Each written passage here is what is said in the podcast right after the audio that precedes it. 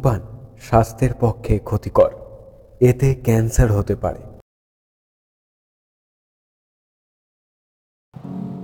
The Bong Junction originals audio story সেগমেন্টে আজ আমাদের দ্বিতীয় নিবেদন। আজ আপনারা শুনবেন অন্য আমি, রচনায় নীল। গল্পের বিভিন্ন চরিত্রে দেবাশিস রায়, স্বর্ণালী সাহা ও নীল। শুরু হচ্ছে আমাদের দ্বিতীয় নিবেদন।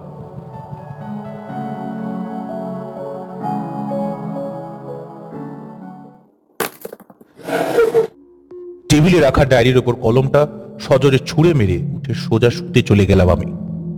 আসলে গত দুদিন ধরে আমার ইউনিভার্সিটি ম্যাগাজিনের জন্য একটা গল্প লেখার চেষ্টা করছি।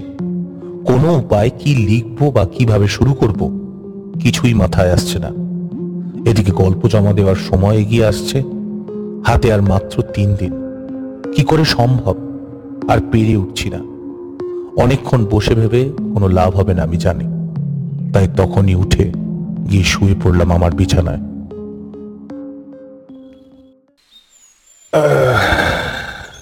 সকাল হতেই ঘুম থেকে উঠে নিজের আলসে আমি কাটিয়ে বিছানা থেকে নেবে দরজার কাছে যেতেই চমকে উঠলাম একটু। আমার ঘরের দরজার নিচ থেকে যেন আমার ঘরে বেশ কিছুটা ঢুকে এসেছে দুটি কাগজ, যার মধ্যে বেশ কিছু লেখা রয়েছে। চোখ কচলে নিজের চশমাটা হাতড়িয়ে খুঁজে নিয়ে চোখে পড়ে হাতে তুলে নিলাম কাগজগুলি। কাগজ নিজের কাছে এগিয়ে আনতেই আর একটু অবাক হলাম। প্রথম কাগজটিতে লেখা রয়েছে বেশ সুন্দর কিছু শব্দ। দেখে মনে হলো কোনো গল্পের মাঝের কোনো পর্যায়ে। ঘুম থেকে ওঠার পর চোখ জ্বলছে। না একটু ফ্রেশ হয়ে এসেই বসতে হবে। তবুও মনে হলো পরের পৃষ্ঠাটা একবার দেখেই নিই গল্প শুধু এইটুকুই নয়, গল্প আছে অনেক। কিন্তু গল্প বা গল্পের চরিত্ররা শুধুমাত্র কি এই ঘরের চার দেয়ালে বন্দি থাকতে পারে? তাদের তো প্রকাশ পেতে হবে। তাই শুধুমাত্র ঘরে নয়, গল্প জানতে ও বুঝতে গেলে এই চার দেয়ালের বাইরে বেরোতে হবে। তাতে মাত্র এই দুটি লাইন লেখা। আশ্চর্য, কথাগুলো কেমন যেন হেয়ালি মনে হলো। কে লিখলো? কে লিখতে পারে? আর এই হাতের লেখাই বা কার? এর আগে দেখেছি বলে তো মনে পড়ছে না। হ্যাঁ ভালো কথা। মা লিখলো নাকি? হ্যাঁ তাই হয়তো হবে। মায়ের তো আবার লেখালেখির শখ বড্ড। মা? একটা জোরে ডাক দিয়ে নিচে নেমে এলাম। কি হয়েছে? কাজের সময় আবার তো ডাকাডাকির কি হলো? মা একটু বিরক্ত হয়ে বলল এগুলো কি তুমি লিখেছো? আমার ঘরে দিয়ে এসেছ? আমার হাতে দিলেই তো পারতে। এমন ভাবে রেখে এসেছ যে হঠাৎ যদি হাওয়ায় উড়ে যেত? আর এই গল্পের ব্যাপারটা আমাকে একটু খুলে বলো তো মা। আহ, ঠিক বুঝলাম না। মানে? এই তোর কি মাথা খারাপ হয়ে গেছে নাকি? কি বলছিস আমি? কি লিখেছি? কি আমি তোকে দিয়েছি? আশ্চর্য! সারাদিন ঘরের কাজ করে করে আমার হাতে আর সময় কোথায় যে আমি এখন এই এই এইসব লেখালেখি নিয়ে বসবো? সেই সব তো কোন চুলে গেছে এই সংসার সংসার করে। আর কি সব নিয়ে এসে দেখাচ্ছিস হ্যাঁ? এই হাতের লেখা আমার? কোথা থেকে সব জোটাস কি জানি? রেগে বলে উঠল মা। একদিকে ঠিকই, মা তো অনেক বছর হলো লেখালেখি করে না। আর সবচেয়ে বড় কথা, মায়ের হাতের লেখা আমি চিনি। এটা মায়ের হাতের লেখা নয়। তাও এতটা বিশ্বাস নিয়ে ছুটে গেলাম মায়ের কাছে, কারণ বাড়িতে আমি ও মা ছাড়া আর তো কোনো মানুষ থাকে না। আবারও মাকে প্রশ্ন করলাম, মা এমনি কেউ কি এসেছিল আমার সঙ্গে দেখা করতে? বা কেউ দোতলায় এসেছিল কি? হতেই পারে কোনো বন্ধু দরজা বন্ধ থেকে কাগজ দিয়ে চলে গেছে। হ্যাঁ সম্ভব। কারণ অমিত আর সুজয়কে আমার এই রাইটার্স ব্লক সম্বন্ধে আমি জানিয়েছিলাম। না তোর মনে হয় খিদে পেয়েছে। আর খিদের চোটে ভুলভাল বকছিস। তাড়াতাড়ি মুখ ধুয়ে খাবি আয় তো। ফ্রেশ হয়ে সকালবেলার জল খাবার খেয়ে আবার ঘরে ঢুকে টেবিলে বসলাম লেখালেখি নিয়ে। কিন্তু না সেই এক সমস্যা যেন ছেড়ে যেতেই চাইছে না আমায়। টেবিল ছেড়ে উঠে পড়ে ভাবলাম বাইরে যাই। পুকুর পাড়ে বসে বুদ্ধির ঘোড়ায় একটু ধোঁয়া দিলে হয়তো মাথাটা খুলবে। যেমন ভাবা, তেমনি কাজ। বাইরে বেরিয়ে পড়লাম। আজ আকাশ সকাল থেকেই কেমন যেন মুখ ভার করে রেখেছে নিজের। মনে হচ্ছে যখন তখন বৃষ্টি নামতে পারে, মেঘ পাখিদের শরীর ভেঙে। কিন্তু মজার বিষয় এটাই যে বেশ ফুরফুরে হাওয়াও দিচ্ছে সমানে। পুকুর ধারে গিয়ে বসলাম। হাত থেকে ফ্লেকটা বের করে ধরিয়ে দুটো টান সবে দিয়েছি। অমনি দাদা? ঘুরে তাকাতে দেখলাম একটি ছেলে আমার দিকে তাকিয়ে আমাকে ডাকছে। কিছুটা চেনা চেনা লাগছে বটে কিন্তু কে ঠিক ঠাহর করতে পারলাম না। কেমন আছো দাদা? বললাম ভালোই আছি কিন্তু তোমায় তো ঠিক চিনতে পারলাম না। দাদা আমি মৃন্ময়। সেই কলেজে পরিচয় হয়েছিল দীনবন্ধু কলেজে। তুমি যে বছর পাস আউট হয়ে বেরোলে আমি সেই বছর কলেজে অ্যাডমিশন নিলাম। কলেজের ফেস্টে ছবি তোলা নিয়ে তোমার সাথে আমার পরিচয় হয়েছিল মনে আছে? হ্যাঁ তা হতেই পারে। ঠিকই বলেছ আমি ওই কলেজেই পড়তাম। সঠিকভাবে মনে করে উঠতে পারছি না তো তা বলো তুমি এখানে? আমি তো এখানেই থাকি এই এক বছর হলো। এইখানেই তো বাবা বাড়ি করেছিলেন গত বছর কিন্তু এতদিনে তোমায় এই প্রথমবার এখানে দেখলাম।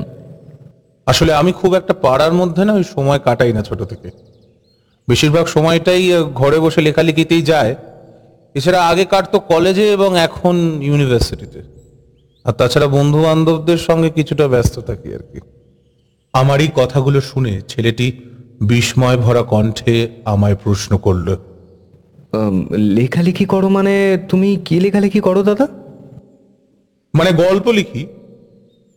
এখন যদিও ইউনিভার্সিটি পত্রিকার জন্য লিখছি এছাড়া টুকটাক বিভিন্ন পত্রিকার জন্য লেখালেখি করি আর কি। বাহ বেশ তো তবে দারুণ ব্যাপার। বেশ উৎফুল্ল হয়ে বলল সে। দাদা যদি কিছু মনে না করো তবে একটা প্রশ্ন করতে পারি? হ্যাঁ অবশ্যই বলো কি প্রশ্ন? তুমি কি সব ধরনের গল্প লেখো না কোনো বিশেষ জনরের উপর? না লিখি সব রকমই বিশেষত এই সময়কার আছে। আচ্ছা বাহ আহ, তাহলে দাদা আমার একটা অনুরোধ ছিল যদি রাখো। একেই উড়ে এসে জুড়ে বসেছে। আসার পর থেকেই যেন প্রশ্নের শেষ নেই। তার উপর আবার অনুরোধ। এমনই কথা বলতে বলতে কখন যে সিগারেটটা জ্বলে গেছে সেটাও খেয়াল করিনি। ছেলেটির কথা বলার ধরন এতটাই অদ্ভুত যে না চাইলেও কেমন যেন সমস্ত কিছু নিজের মনে করে বলে ফেলছি ওকে। তার উপর এখন আবার অনুরোধ। মুখের ওপর না করতে আমি এমনিতেও খুব একটা পারি না কোনো সময়।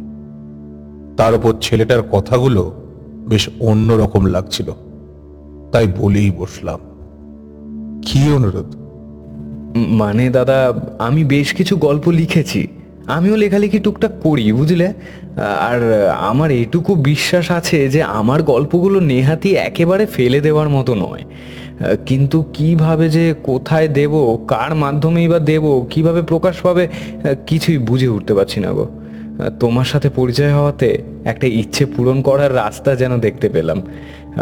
এমনি এই গল্পগুলো থেকে তুমি কিছু বাছাই করে নিয়ে তুমি তোমার মতো করে সাজিয়ে তোমার নাম দিয়েও প্রকাশ করতে পারো। তাতেও আমার কোনো সমস্যা নেই, দাদা। আমি আসলে নামের জন্য একদমই ছুটছি না। আগাগোড়াই আমি শুধু চেয়েছি আমার গল্প যেন দুজন মানুষ হলেও পড়ে মানে তাদের কাছে যেন পৌঁছয়। তাই আসলে ভাবলাম মানে তাই তোমাকে একবার জিজ্ঞেস করছি। একবার যদি গল্পগুলো একটু পড়ে দেখো, দাদা, সময় করে। এই মুহূর্তে এমন একটি প্রস্তাব পেয়ে আমি চমকে উঠলাম। আমি নিজে এক ভয়াবহ রাইটার্স ব্লকের মধ্যে ভুগছি। এদিকে গল্প জমা দেওয়ার সময় বড় কম। এমন সময় ছেলেটির এই প্রস্তাব পেয়ে মনে হলো, আমার সামনে যেন স্বয়ং দেবদূত এসে দাঁড়িয়ে আছে। দেবদূত কারণ বয়স অনুযায়ী যে প্রতিভাকে বিচার করা যায় না, সেটা আমি ভীষণ বিশ্বাস করি। তাই মনে হলো ছেলেটির কথার জোর দেখে একে একবার দেখা যেতেই পারে কিন্তু। হ্যাঁ ওর কথা মতন শুধু আমার নাম দিয়ে নয়, ওকে বললাম, বেশ, তবে শুধু আমার নাম নয়, লেখাতে তোমার নামও থাকবে। তো তোমার কাছে এই মুহূর্তে কোনো গল্প আছে তোমার ফোনে অথবা অন্য কোনো ভাবে না দাদা, এই মুহূর্তে তো আমার কাছে কোনোভাবেই নেই। তবে হ্যাঁ এখনই তোমাকে দেখাতে পারি, যদি তুমি আমার সাথে আমার বাড়িতে একটু আসো। বেশি দূর নয়, বেশি সময় লাগবে না, একদম কাছে। এখান থেকে খুব বেশি হলে হয়তো পাঁচ ছ মিনিট। গল্প পাওয়ার কথা শুনে আমার যে অবস্থা, তা পাঁচ মিনিট কেন? পঞ্চাশ মিনিট হলেও আমি যেতাম। আমি বললাম, বেশ, চলো তবে। ছেলেটির কথা মতন ছেলেটির সাথে পথ চলতে শুরু করলাম। মেঘ এখন যেন কেমন চাপা শব্দে গুমড়ে চলছে। ঠিক পাঁচ মিনিটের মধ্যে পৌঁছালাম তার বাড়ির কাছে। আমার বাড়ি থেকে পুকুরঘাট এবং তার থেকে পাঁচ মিনিট দূরত্বেই বাড়ি। খুব কাছাকাছি হলেও এদিকে খুব একটা আশা হয় না আমার ঠিকই। তবু এই বাড়িটা একবার এর আগে আমি দেখেছি। কবে দেখেছি? মনে নেই। কিন্তু বেশ মনে ধরেছিল বাড়ির সামনে থাকা উঠোন ও তার পাশে সাজানো ফুলের গাছগুলো দেখে। বাড়ির একপাশে বেশ সুন্দর বসার জায়গা, ছোটর মধ্যে ভীষণ পরিপাটি করে সাজানো। বেশ ভালো লেগেছিল। এখন আরও বেশি ভালো লাগল এই ছেলেটির বাড়ি এটা জানতে পেরে। কখনো এসে বাড়ির উঠোনে বসে সময় কাটানো যেতেই পারে গল্পচ্ছলে। ঘরে ঢুকতেই কেমন একটা ভ্যাবসা চাপা গন্ধ যেন ঘিরে ধরলো চারদিক থেকে। ভেতরটা ভীষণ ঘুমট। দরজা জানলা যেন অনেকদিন ধরে খোলাই হয়নি। বললাম "আহ, বাড়িতে কেউ নেই? না, দাদা। বেশ কিছুদিন হলো মা তো মামার বাড়িতে গিয়ে রয়েছে। আমি ওখানেই ছিলাম। ওখান থেকেই ফিরছিলাম, তখনই তোমার সাথে দেখা হয়ে গেল। আর বাবা তো কাজের সূত্রে অনেক দিন হলো বর্ধমান। প্রায় আজ তিন সপ্তাহ মতো হলো। আচ্ছা তাই ভাবছি ছেলেটি হেসে আমার হাতে বেশ কিছু কাগজ ধরিয়ে দিল। সেগুলো হাতে ধরে নিয়ে ঘরের এক পাট খোলা জানলার কাছে যেতেই বুকটা কেমন যেন ছ্যাত করে উঠল। এ তো সেই হাতের লেখা, যা আমার ঘরের মধ্যে আমি আজ পেয়েছি। এবার খুব স্পষ্ট করে লক্ষ্য করতে পারছি, সেই এক রঙের কালি ব্যবহার করা হয়েছে এখানেও। হ্যাঁ আমার ঘরের মধ্যে পাওয়া কাগজ দুটির মধ্যেও এই একই রকমের মোটা দাগের বেগুনি রঙের এই একই কালির ব্যবহার আমি দেখেছি। এই তো, সেই একই গল্পের লাইন যা আমি আজ সকালেই কাগজগুলোতে দেখেছি। এই কি করে সম্ভব? মৃন্ময় আমি আশেপাশে তাকে আর দেখতে পাচ্ছি না। গলা ছেড়ে চিৎকার করে ডাকলাম মৃন্ময় মৃন্ময় আমি দু পা বাড়ালাম দরজার দিকে। হঠাৎই শুনলাম দাদা আমি এইদিকে। জানলার বাইরে থেকে মুখ বাড়িয়ে ডেকে বলল কিছু মনে করো না গো তুমি গল্পগুলো পড়ছো দেখে আমি এখানে আমার প্রিয় নীলকণ্ঠ গাছটাকে দেখতে এসেছিলাম। এদিকে এসো। দেখে যাও একবার গাছটা বেশ বড় হয়েছে। আমি এখন আর গাছ দেখতে পাচ্ছি না। আমার মাথায় শুধু এই হাতের লেখা ও আমার ঘরে পাওয়া কাগজের হাতের লেখা। এক কি করে হলো? এর কারণ কি? সেসব জানাটাই আমার আসল উদ্দেশ্য হয়ে উঠেছে। ওর কাছে পৌঁছে বললাম মৃন্ময় এটা কি তোমার নিজের হাত? আমায় থামিয়ে দিয়ে আবারও বলল ইস কি অবস্থা এখানের গাছগুলোর? স্বাভাবিক এতদিন যত্ন না পেলে কেই বার ভালো থাকে। দাদা ঝিরিঝিরি বৃষ্টি পড়ছে বুঝলে আর গাছ দেখে লাভ নেই। তুমি তাড়াতাড়ি এসো তো চলে এসো। হ্যাঁ বৃষ্টি শুরু হয়েছে ঝিরিঝিরি কিন্তু ওর কথার আড়ালে আমার ঠোঁটের ডগায় একটাই প্রশ্ন তা আবারও ছুটতে চেষ্টা করলাম। মৃন্ময় হাতের লেখাটি কি তো দাদা পরে হবে তাড়াতাড়ি ঘরে এসো আগে। আবারও থামিয়ে দিয়ে এবার জোর গলায় চিৎকার করে বলল আমি ঘরে ঢুকলাম ওর সাথে। হ্যাঁ এবার বলো কি বলছিলে? এটা তোমার হাতের লেখা। আমার বাড়িতে এসব পৌঁছালো কি করে? আমার হাতের লেখা? কাগজটা দেখে প্রশ্ন করল আমি অবাক হয়ে ওর মুখের দিকে তাকিয়ে কিছু বলতে যাব? সেই মুহূর্তে আবারও বলল এসব তো তোমার হাতের লেখা দাদা। এসব কি? ঠাট্টা হচ্ছে আমার সাথে। এখানে আমার হাতে লেখা কাগজ আমার হাতে নিতেই দেখলাম। সেখানের হাতের লেখাগুলো সত্যিই সব আমার। এইমাত্র দেখা সমস্ত হাতের লেখা পরিবর্তন হয়ে গেছে। সাথে পাল্টে গেছে সেই বেগুনি রঙের মোটা কালিও। দেখতে পাচ্ছি ডট পেনের কালি। মুহূর্তের মধ্যেই আমার পাশে থাকা মৃন্ময়কে ডাকতে গিয়ে আর তাকে দেখতে পেলাম না। অন্ধকার ঘরের মধ্যে আলো চলে উঠল। আমার বাঁ পাশের দেয়ালে থাকা আয়নায় তাকাতে আমি আমার পরিবর্তে দেখতে পেলাম মৃন্ময়ের মুখ। সে মৃদু হাসছে আয়নার মধ্যে দিয়ে। আমার থেকে চেয়ে হঠাৎই এক বিভৎস চিৎকারে ঘুরে তাকালাম আমার পেছন দিকে। মুহূর্তে মনে হলো, আমি যেন ঘরে নয়। এসে দাঁড়িয়েছে এক প্রকাশকের অফিসে।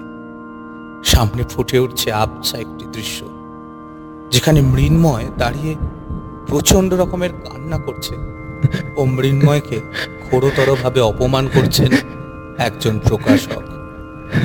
বার বার করে এসে হাতে পায়ে ধরে ন্যাকামো মেরে দয়া ভিক্ষা করে তোমার এই যাচ্ছে তাই ফালতু গল্পগুলোকে ছাপাবে ভেবেছো? ট্যাকে জোর লাগে হ্যাঁ? ট্যাকে জোর লাগে। এসব দয়া ভিক্ষা করে ছাপানো আর বিশাল বড় সাহিত্যিক হওয়ার ইচ্ছেগুলো মন থেকে মুছে ফেলে দাও। আর হ্যাঁ এরপরে যদি আর একবারও তোমার মুখ আমাকে দেখতে হয়েছে, তাহলে কিন্তু শুধুমাত্র অপমান নয়, ঘাড় ধাক্কা দিয়ে এখান থেকে বের করে দেবো। তাই ভালোই ভালোই বলছি এখনও, এখান থেকে বেরিয়ে যাও বেরিয়ে যাও এখান থেকে। মুহূর্তের মধ্যেই সেই দৃশ্য পরিবর্তিত হয়ে ফুটে উঠল এই বাড়ির দৃশ্য, যার বাগানে ঘুরে বেড়াচ্ছি। আমি? এসব কি হচ্ছে? আমি বুঝতে পারছি না। আমার শরীর ধীরে ধীরে অবশ হয়ে আসছে। মাথা ঝিমঝিম করছে। যেন মাধ্যাকর্ষণ টানছে আমায় তার কাছে। মুহূর্তেই আমি যেন শরীরের সমস্ত সার হারিয়ে ফেললাম। হয়তো এবার অজ্ঞান হয়ে পড়ছি আমি।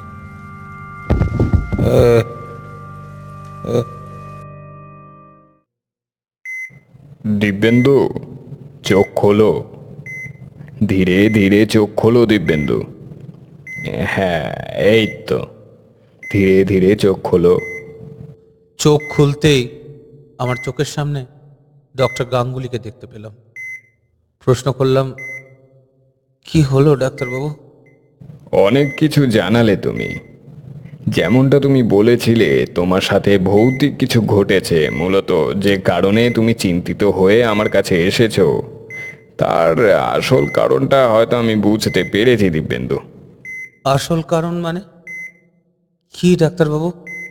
হ্যালুসিনেশন হ্যালোসিনেশন এত বড় ঘটনাটা হ্যালোসিনেশন হ্যাঁ দিব্যেন্দু।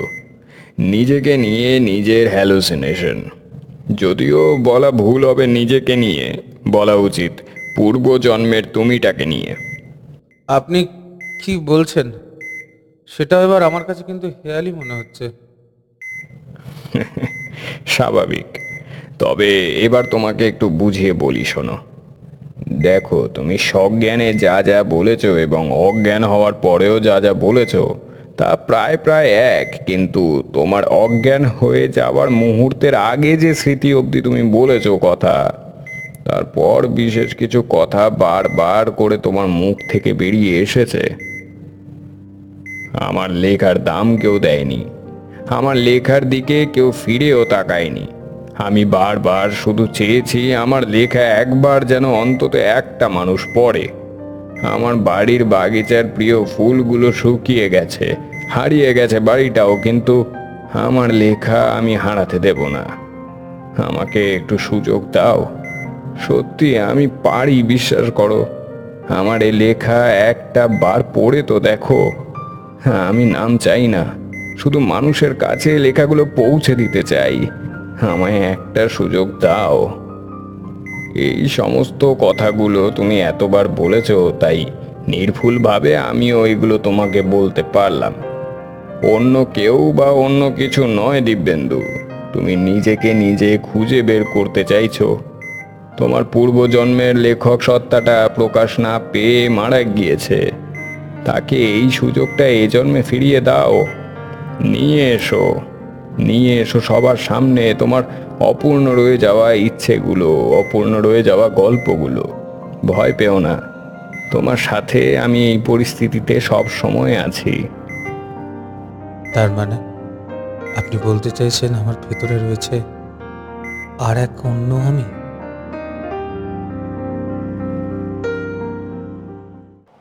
শেষ হলো।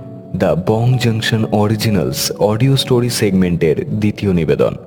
আজ আপনারা শুনলেন অন্য আমি, রচনায় নীল। কণ্ঠ দেবাশিস রায়, স্বর্ণালী সাহা ও নীল। সাউন্ড ডিজাইনিং ও video এডিটিংয়ে Sandipan. Publicity design, S W B FX আগামী সপ্তাহে আরও একটি গল্প নিয়ে হাজির হব আপনাদের মাঝে। আমাদের চ্যানেলটি সাবস্ক্রাইব করে আমাদের সাথে থাকুন। ধন্যবাদ।